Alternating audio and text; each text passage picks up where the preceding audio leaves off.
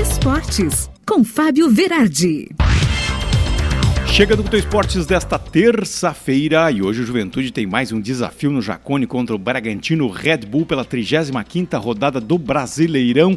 Se o Ju empatar, já sai do Z4, vai somar 41 pontos e aí vai passar o Bahia. Bahia perdeu ontem para o Atlético Goianiense por 2-1. Se o Juventude ganhar, então, aí é um alívio geral para a torcida, porque o papo pode chegar lá na 14ª posição, dando um respiro para o técnico Jair Ventura, que vem com um excelente retrospecto em casa. São mais de 67% de aproveitamento nesse campeonato.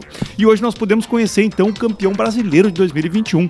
O jogo entre Flamengo e Ceará vai definir muita coisa. Se o Flamengo não ganhar, fatalmente não consegue mais alcançar o Atlético Mineiro em pontos e aí o Galo será campeão brasileiro de 2021. O time de Cuca, que está com uma torcida inflamada numa fila de 50 anos para levantar este caneco. O Grêmio vai jogar só na quinta-feira, a Inter só na segunda-feira. Enquanto isso, a gente tem notícias da final do Gauchão das Gurias. Vai ser dia 5 de dezembro em Cachoeirinha, na Arena Cruzeiro. As Gurias que vem metendo goleada por aí afora, né? Tanto de Grêmio quanto de Inter, e promete ser uma baita final.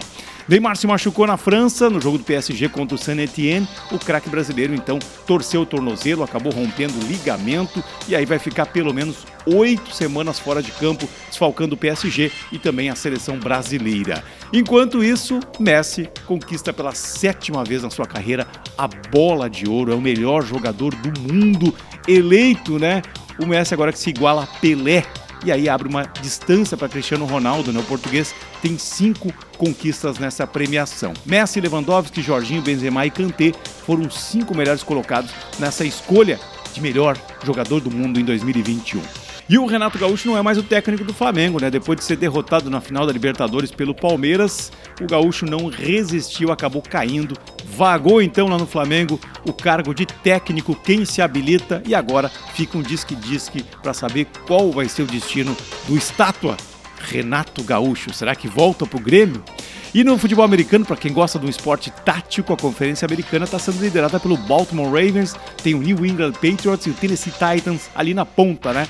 E a Conferência Nacional pelo Arizona Cardinals, Green Bay Packers e o Tampa Bay Buccaneers. Todo mundo lutando para chegar no dia 13 de fevereiro na Califórnia para jogar o lendário, histórico e tão desejado Super Bowl. Eu volto amanhã para te contar um pouquinho mais sobre tudo que acontece no esporte aqui na tua Radiosul.net.